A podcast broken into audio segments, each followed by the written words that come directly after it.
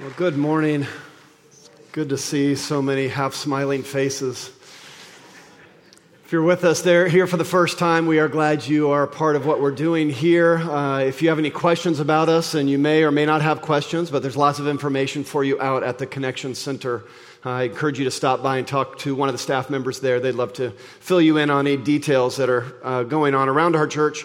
If you're online, thanks for, for checking in with us. Hope you feel a part of what we're doing, even though you're at distance this morning. I just want to reiterate a couple things Bill just said. The Ask Pastor Matthew time is special to me because it's a time for us to connect. So I encourage you to make it. Even if you've been there before, the questions seem to be new each time, and uh, it's a total open forum to ask any question about sermons, about futures, about past, about anything that might be on your mind. So I'm happy to have those interactions with you from four to five. Next Sunday afternoon is going to be very fun, but next Sunday during the service, we have a couple very special things. Uh, we are going to set a regular schedule of celebrating communion on the first Sunday of the month. So next Sunday, we'll be celebrating communion as a church family. So I hope you come and make that a special uh, time for you. Uh, but also, we're going to be sending off some of our students from Boca Christian. They dedicate a week uh, each year to serving throughout the area and region.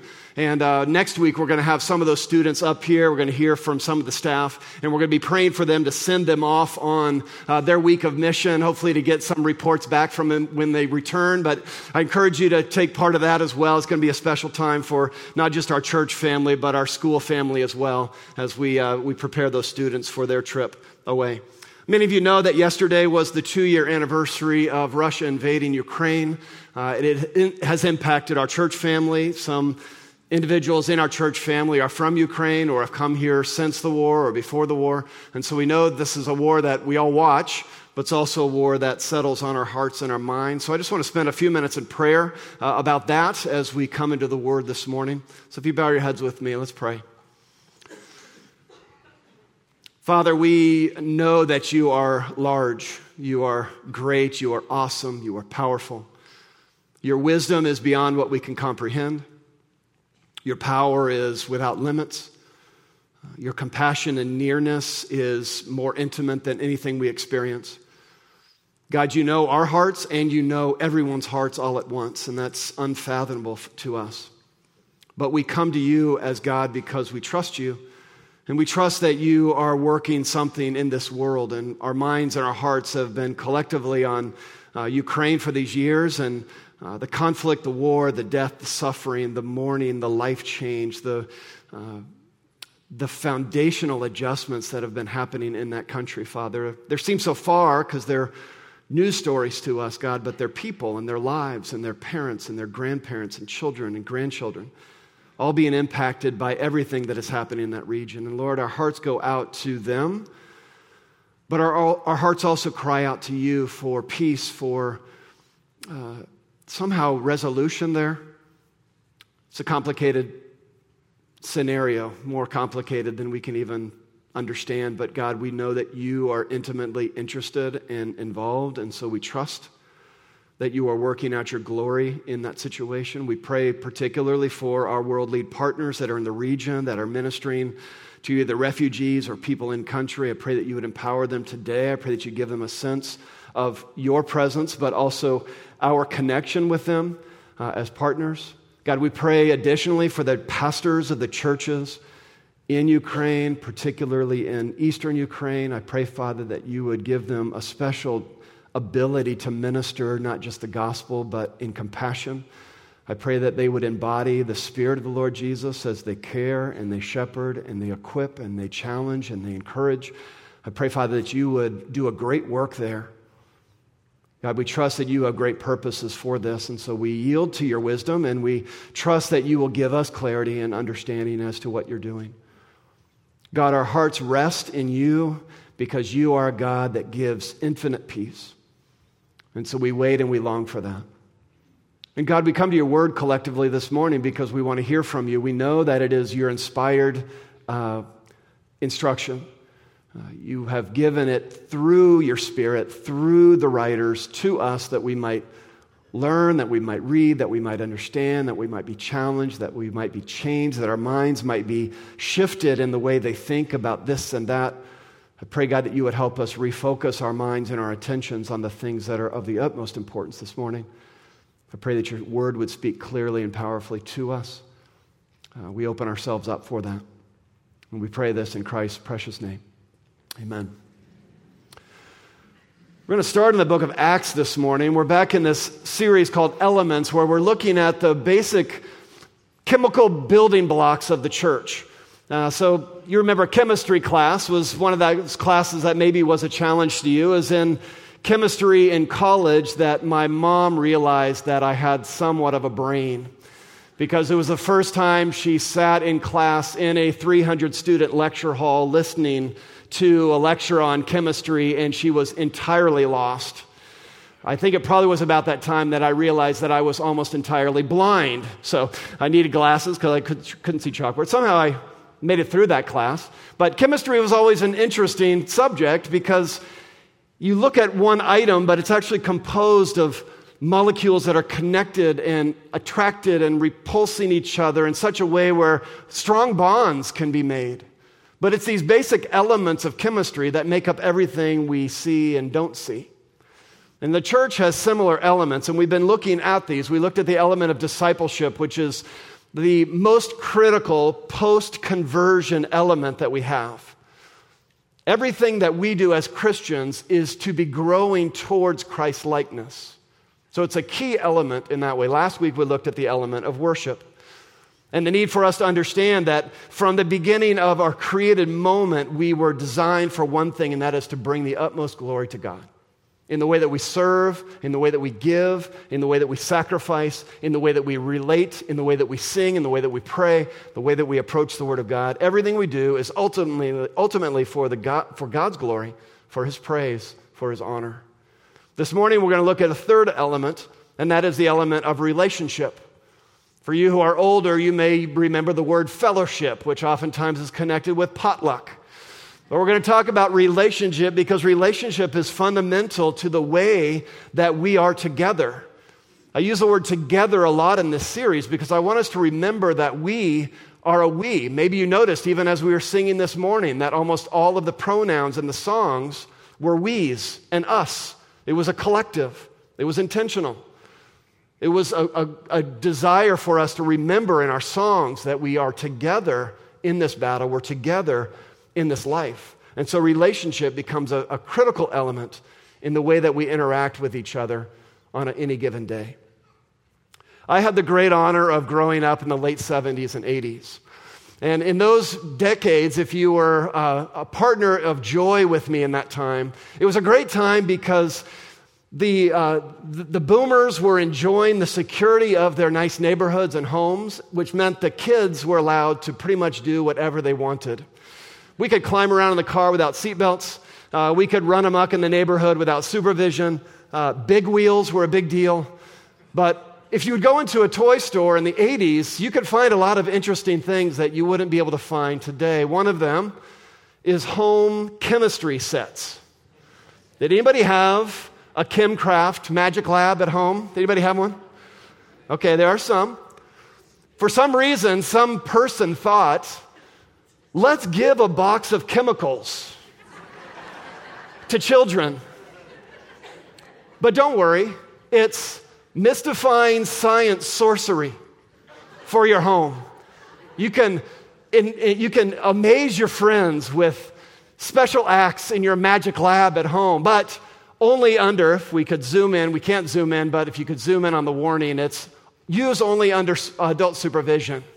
Why? Because Combinations of these chemicals could be harmful if misused. Well, the day that we were at the church potluck in our home, not home, but somebody else's home in the church, we acquired one of these chemical labs. There were parental units in the area, but they were enjoying pool, food, and us children, not under supervision, were about to misuse some of these chemicals. But we didn't think it was a big deal. What we were doing was just piling on a bunch of chemicals, and we thought that maybe if we lit with a match, that it might be exciting. So, I mean, we're scientists, right? I mean, we studied school, we, we know what we're doing. Well, in a short form, the backyard was on fire. I don't know exactly who was holding the match, but uh, it was very exciting to watch our parents scurry to attention, and somehow a salad bowl became filled with water, dousing the flames as they were spreading throughout the grass backyard. If you throw the elements together without thinking, they can cause explosions.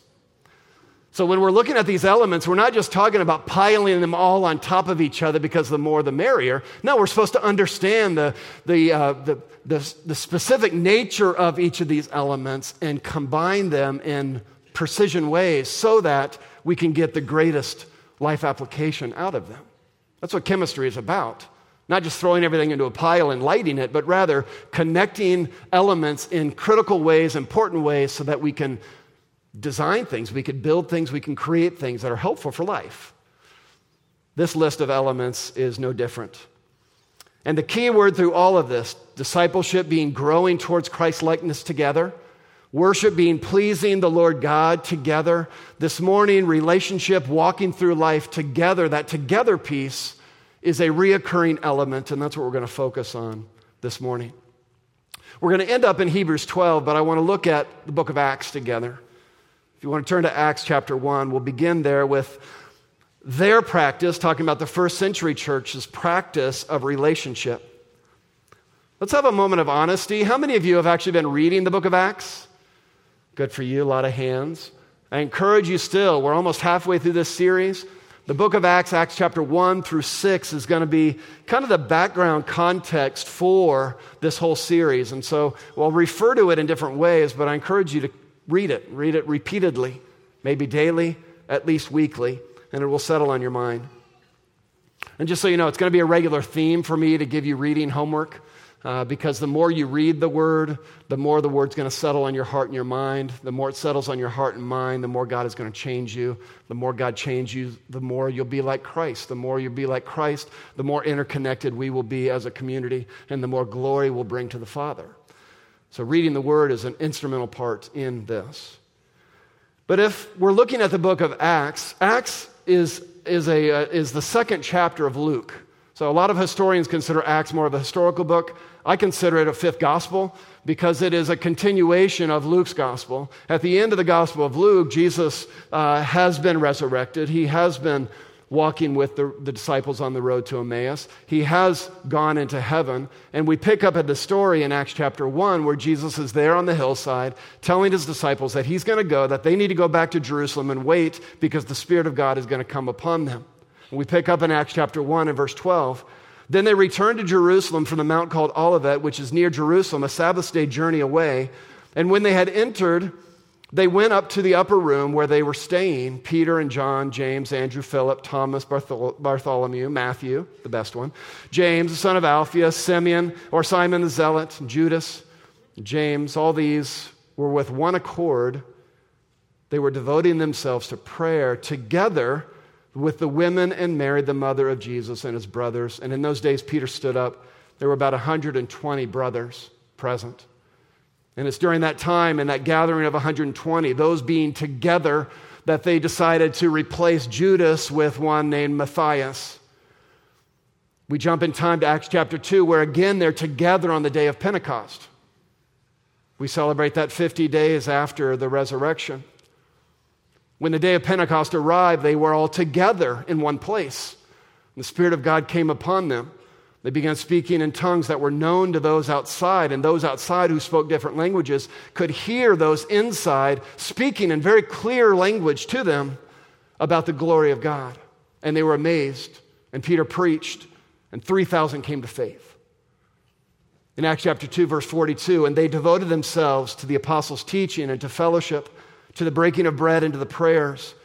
And awe came upon every soul, and many wonders and signs were being done through the apostles. And all who believed were together and had all things in common. And they were selling their possessions and belongings and distributing the proceeds to all as any had need. And day by day, attending the temple together, and breaking bread in their homes, they received their food with glad and generous hearts, praising God and having favor with all the people. And the Lord added to their number day by day those who are being saved. In chapter 3, we see Peter and John going into the temple, and there's a blind beggar there who is looking for gold or silver or some kind of handouts. And Peter gives him his hand and says, In the name of Jesus, I heal you. Stand up. His legs are strengthened, and he stands up rejoicing, praising God. The religious leaders are upset because this is not what is supposed to be happening. The, the, the, the religious leaders noticed that they had been with Jesus. We talked about this last week. They were all praising God. We pick up at the end of the chapter in verse 32.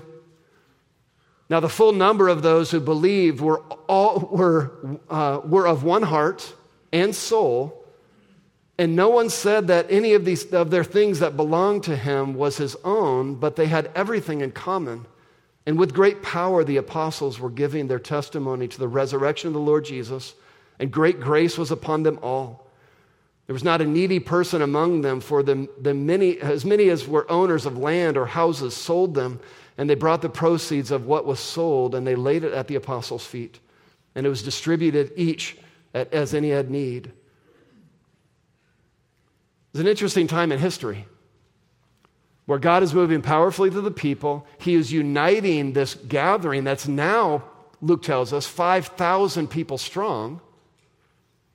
But yet they are together and they are united and they're living through life. They're walking through the challenges of the first century together, sharing.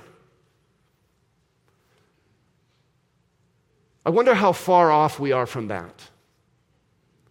I mean, we can look at like the logistics and say, okay, how often do we share and, and do we have a pooled asset uh, base and do we really distribute things like that? But in our hearts, are we really together? Do we really walk through our lives seeing this as our people? That's what I want to be challenged by this morning as we move forward. There's some principles of relationship that we want to look at, but they're not found here exclusively. I want to use the writing of Hebrews. So if you turn with me to Hebrews chapter 12, Hebrews chapter 12, and we're going to look at some principles of relationship. You have heard, you can understand, you can surmise on your own that it's important for us to be connected. The people around you right now, the people you interact with in groups, the people that you're in in other contexts, it's important for us to have a sense of togetherness in the community. In fact, it's this very quality, the quality of being together, that perhaps is the singular signpost of God's incredible creativity.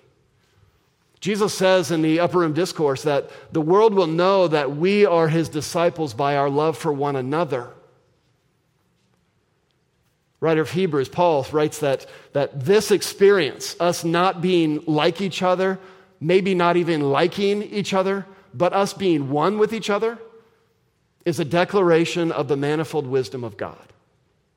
So somehow we are showing the world what God's regenerative work looks like in practice as we live that out. Question is whether or not we're doing that well. I want to be challenged by Hebrews together this morning because it has some principles for us that are very important. The book of Hebrews was written 30, 35 years after the resurrection. So we're, we're talking a little bit of time here, but the writer of Hebrews is concerned mostly by this time in history that the believers at the time are, are wandering away. They're really drifting. He uses this word picture of, of drifting away from the shore. It's a nautical term. And he's cautious throughout and warning very sternly at times and really scary ways sometimes, honestly, that we ought not drift away from the faith. But what's interesting about the author of Hebrews, particularly in chapter 12, is he does not say, see this as a singular effort. You and me following Christ and not falling away from the trail on our own. He sees it as a collective effort that we are pursuing Christ likeness together and we are in relationship with each other, so we are responsible for each other. Pick up with me in Acts or Hebrews chapter 12 in verse 12. He says, Therefore, lift your drooping hands and strengthen your weak knees, and make straight paths for your feet, so that what is lame may not be put out of joint, but rather be healed. Strive for peace with everyone and for the holiness without which no one will see the Lord. See to it that no one fails to obtain the grace of God and that no root of bitterness springs up and causes trouble, and by it many become defiled.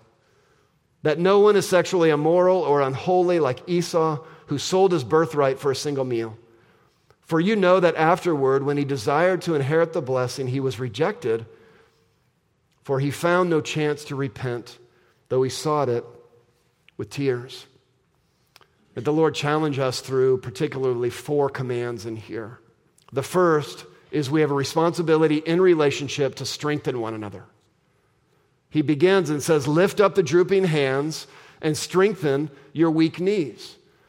As you age, your knees get a little bit wobbly, a little bit weaker, your ankles, your feet, your core, your hands, your arms, everything gets a little bit weaker and it's harder to function as that weakness sets in. Oftentimes, as we age, the weakness leads to falling. The falling leads to broken bones. The broken bones leads to debilitation, and oftentimes, unfortunately, death. When dealing with the elderly, we need to be careful that they don't fall. We need to be careful to strengthen the wobbly knees, strengthen the weak hands, strengthen those parts that are not functioning well. Here, the writer of Hebrews says collectively we are to uh, to lift up the drooping hands and we are to strengthen each other in that process. We have a responsibility as brothers and sisters in Christ to function as a healthy body together, which means we need to be aware of each other and we need to take action to strengthen each other.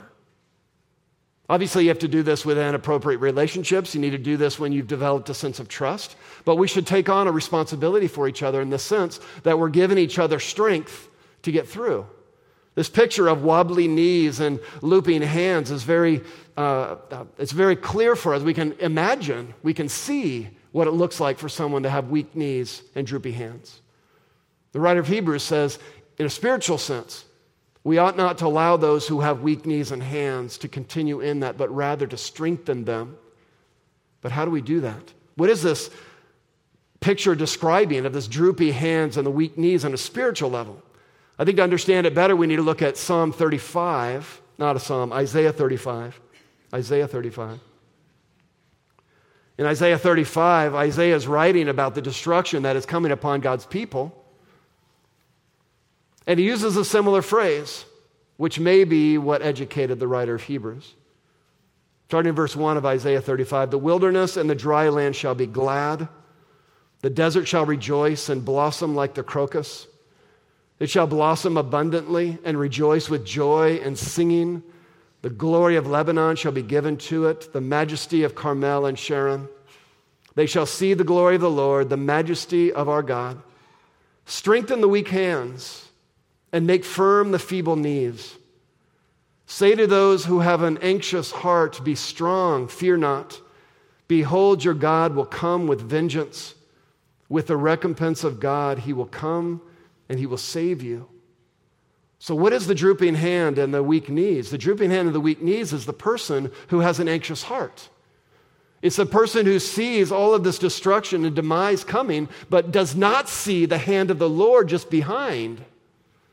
So, in our work of strengthening one another, what we do when we are strengthening the weak knees and we're lifting up the droopy hands is we are reviving hope in each other. And we revive hope in each other by reminding each other about the greatness and the awesomeness of God.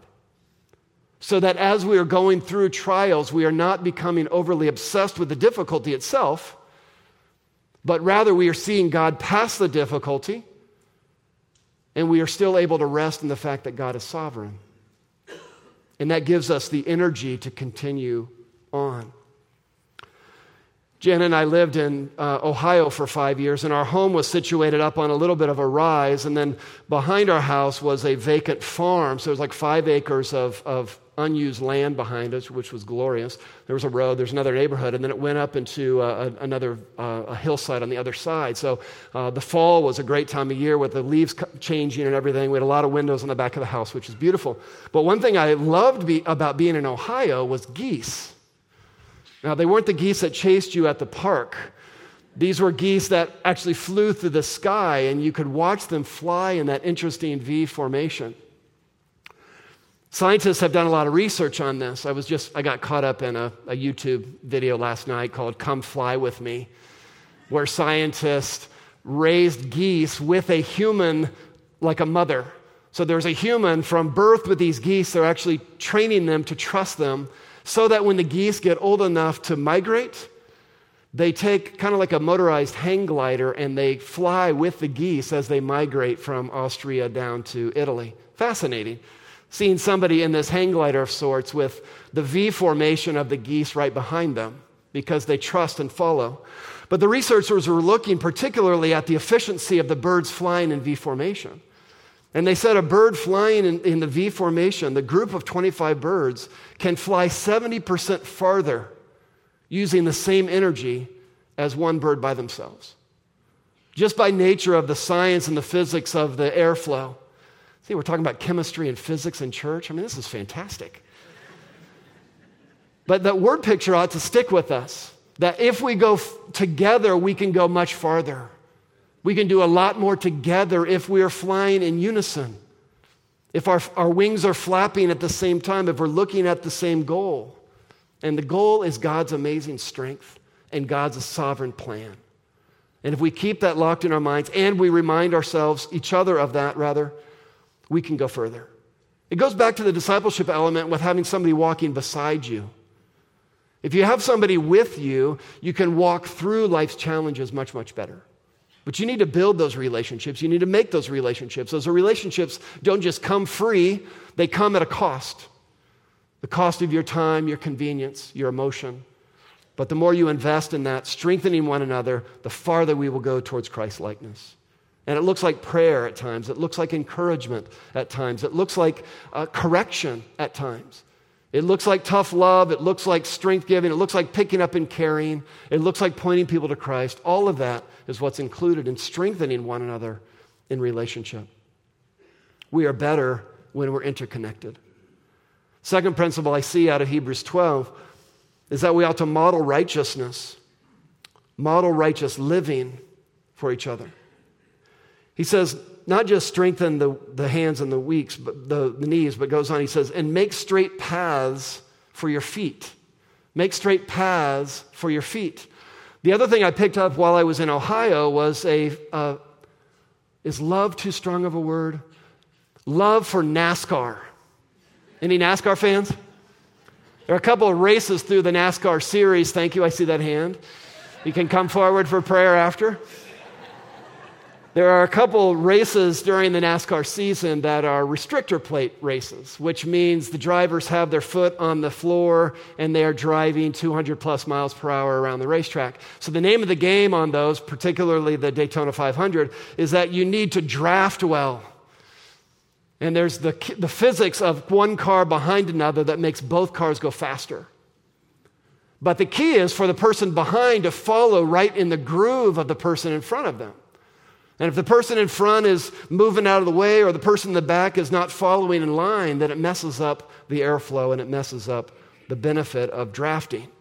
In some ways, relationships is spiritual drafting for us. It's us following in the grooves of the people who are before us.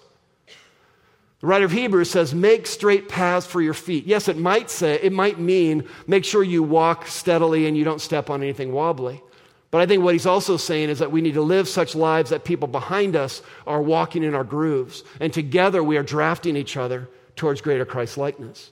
But it requires, again, sacrifice. It requires submission. It requires a mutual relationship where you're giving and you're taking, not just taking. We need to model righteous living for one another.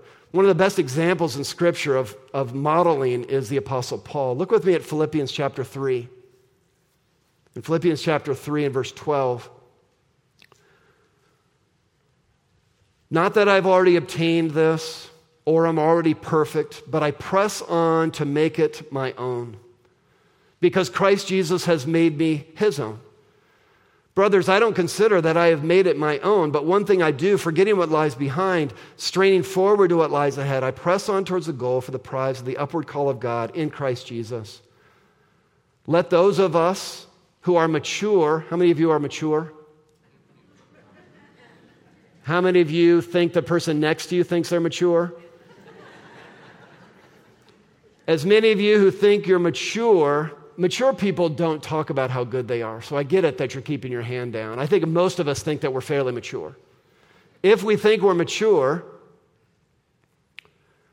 and if anything, uh, uh, let's see, let those who are mature think this way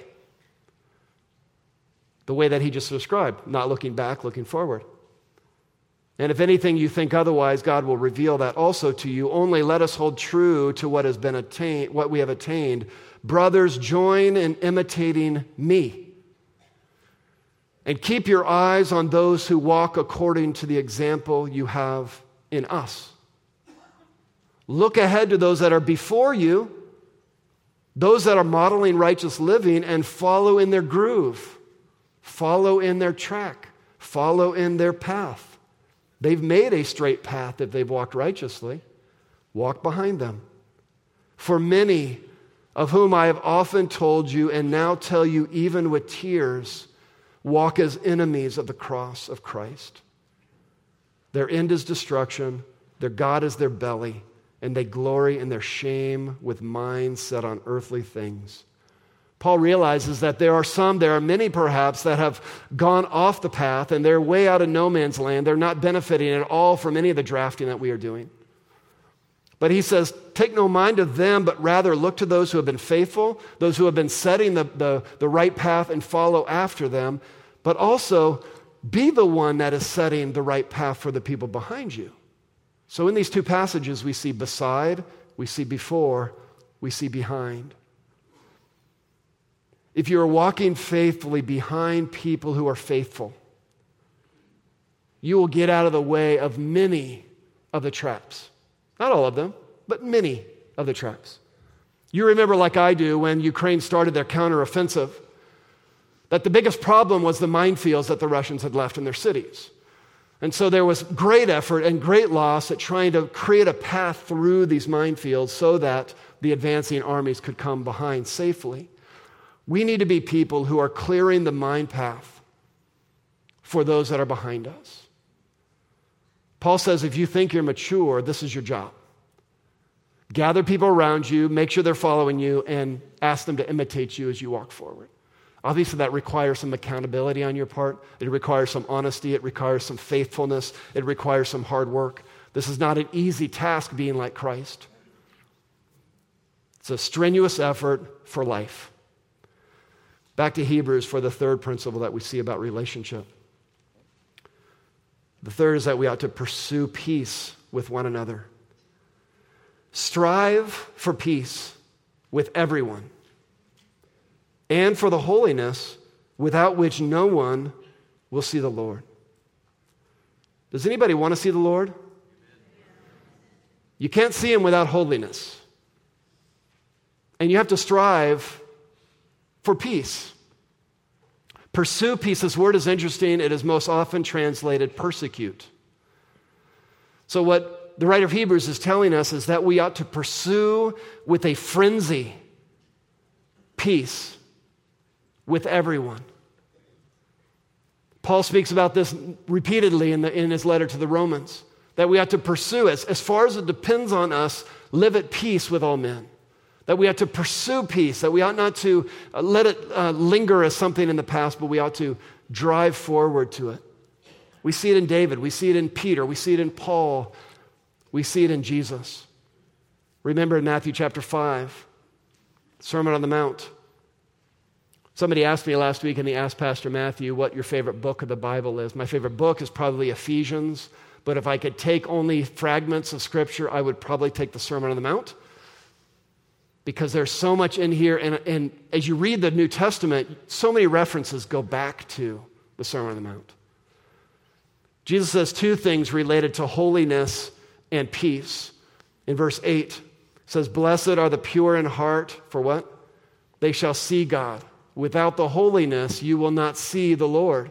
Blessed are the pure in heart, for they shall see God. And blessed are the peacemakers, for they shall be called children of God or sons of God. We ought to be peacemakers, which is a harder work than peacekeeper, isn't it?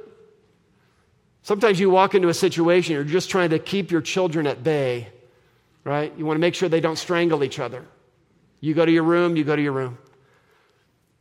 But God does not just call us just to be peacekeepers, He calls us to be peacemakers. Somehow we are to be injecting ourselves, to use His word, we are to be pursuing relentlessly the peace in relationship with each other.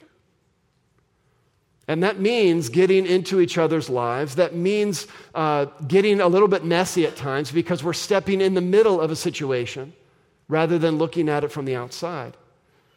But we are to strive for peace. This is what relationship means.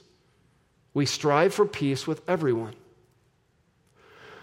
The last principle is the one that we oftentimes don't want to talk about, and it's that we need to take responsibility for one another. See to it that no one fails to obtain the grace of God. That no one, no root of bitterness springs up and causes trouble, and by it many become defiled.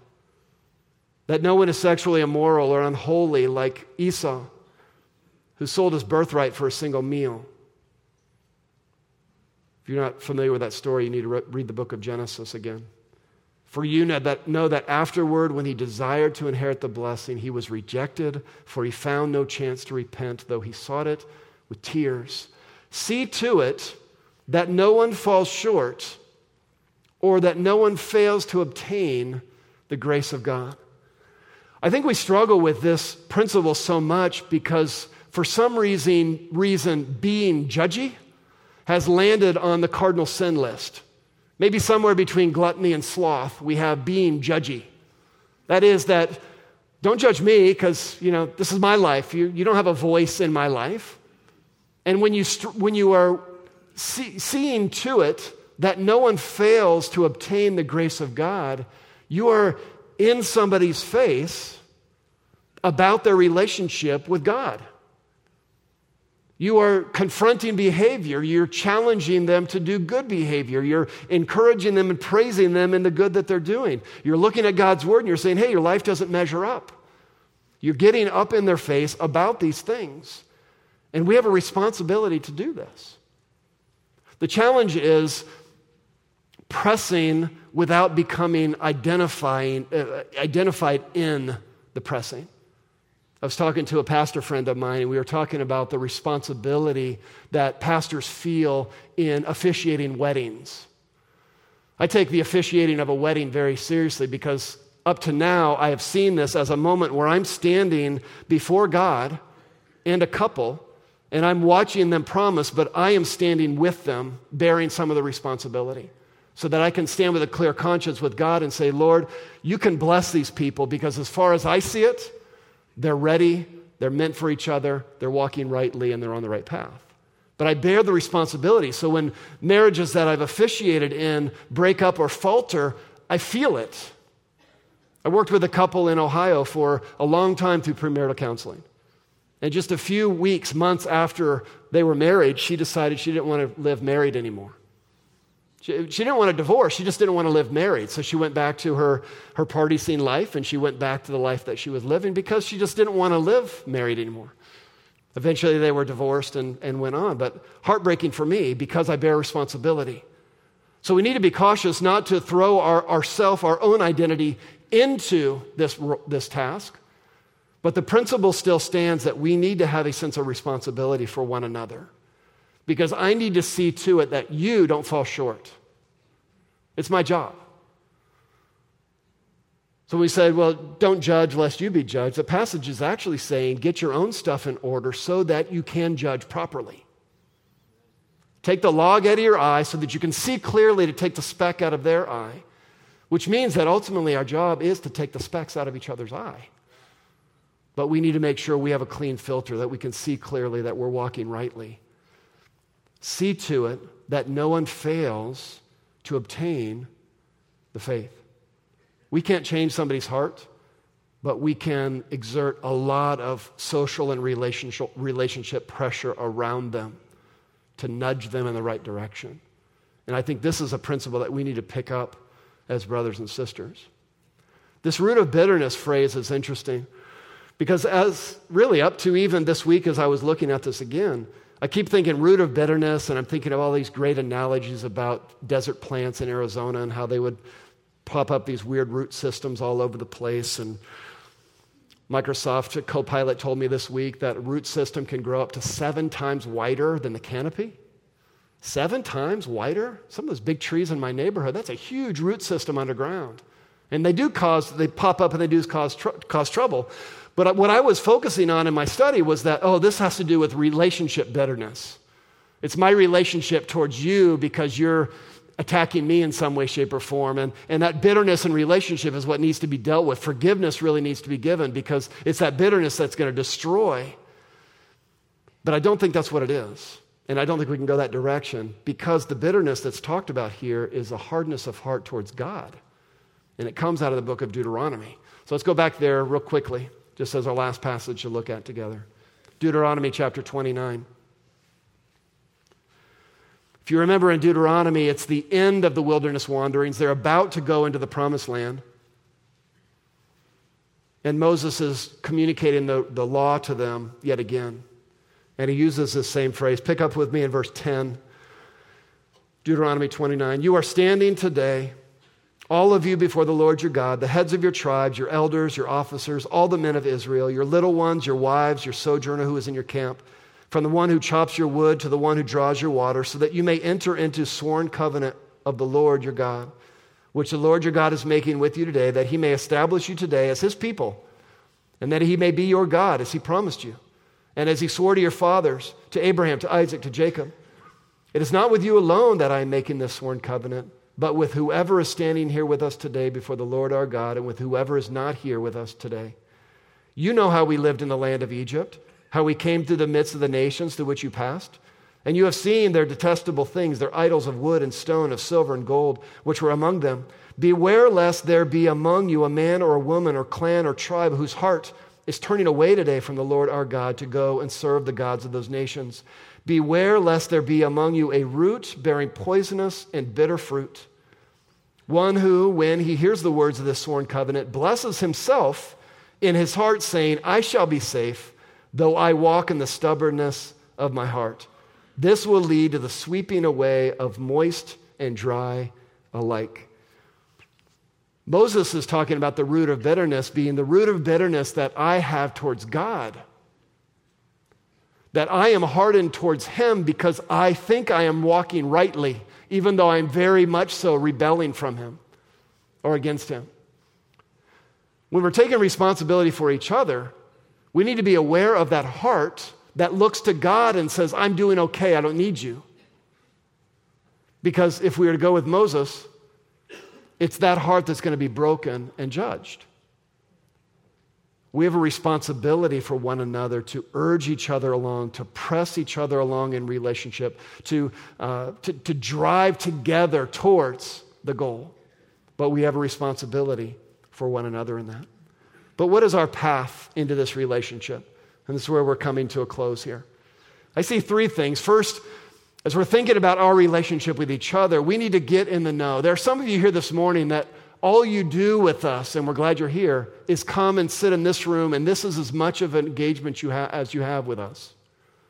I encourage you to just press past that into relationship this morning.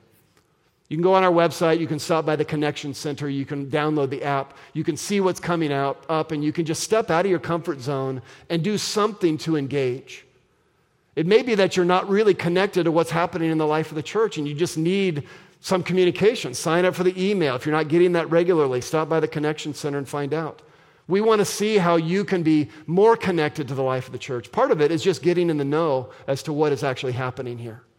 Some of you are already in that space, but you don't know what to do next. Maybe it's membership that'll be coming up here in the next month or so. Look into that. Membership is a, is a, is a, is a sacred commitment that we're making to each other as brothers and sisters in Christ. But for some of us, we're already in the know, we're doing stuff, but we're not being known. So I encourage you, if this is you where you're connected, but you're not really in relationship, take the risk and step out and extend yourself to others first. Sometimes we wait and say, well, if they reach out, maybe I'll reciprocate. Be the mature one and step out and say, you know what? I'm going to open myself up to you. I'm going to share myself with you. I'm going to extend myself out. Whether you're in a group right now or you need to be in a group, I encourage you to step in a, into a, a group of people, connect yourself with a group of people that you can take the risk of relationship. Because the risk of the relationship brings great reward on the backside. There's joy in being known. Lastly, we need to be people who are knowing. And this is the other half of that. Sometimes we go into group, we go into relationship, we go into whatever contract it is, and we just want to be a taker. We want as much as we can from the people around us. We have a lot to bear on our shoulders, and we just want and we want and we want, and so we take and we take and we take. I encourage those people who are in that category to stop talking, ask questions, and listen. Get yourself connected to someone so that you are getting to know them. It may be that they know you very well, but maybe you don't know them very well. Part of a relationship is you knowing them as well as they are knowing you. And the more that you are known and you are being known, you are being known, and the more you are knowing, the more intimate that connection is going to be, and the more valuable it's going to be in our pursuit of Christ likeness together. Robin Dunbar was a psychiatrist that studied interhuman relationship. And he discerned that the, uh, the number of people that you and I can have a meaningful relationship with is 150. It's called Dunbar's number. So, in this group right now, there are probably 650, 700 people right here. It is not possible for us to know each other's names. Some of you who are highly intelligent may be able to memorize everybody's names, but for the common person like me, I can't remember every name. We can't. So, what we need to do is we need to break this up into smaller units and kind of in your mind think, okay, how, how many people do I know? Have you ever done that? Don't look at Facebook or Instagram or that because those are just connections and followers. Look at your actual contact list. How many of these people do I actually know? I know their names. I know their kids' names. I know their spouses' names. I know where they work. I know kind of what's going on in their lives. If you go down that list, see how many people you have in your, in your list of people you know. If we have a bunch of overlapping circles of 150 people, we can be intimately connected with everybody in the room. And we can have space for the hundreds and fifties that might also come to us in the future. We need to get in the know first. We need to be known, and then we need to sacrifice ourselves to know. We need to close our mouths and listen because the relationship element is critical to the way that we exist together. Not easy, but essential. And so the question I leave with you is what is your plan? As you've seen each week in this series, what practical step will you take today to prioritize the element of relationship in your walk with Christ? Let's think about that as we pray.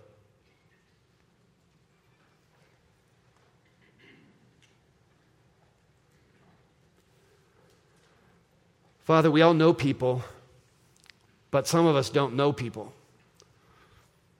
We don't know them intimately. We don't know them past the surface. And certainly they may not know us past the surface. But I pray that you would bring a sense of conviction in our hearts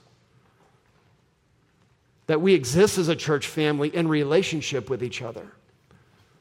And I pray that you would help us understand what that means in practice.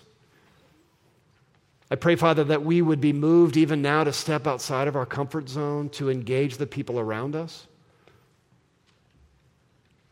Just as we're praying, a silly example. Stand, after we pray, stand up and meet the person around you that you don't know their name. You know their face, you say hi to them, but just get their name. Step out somehow. God, help us to do things like this. Help us to uh, just nudge ourselves in different directions to connect with people.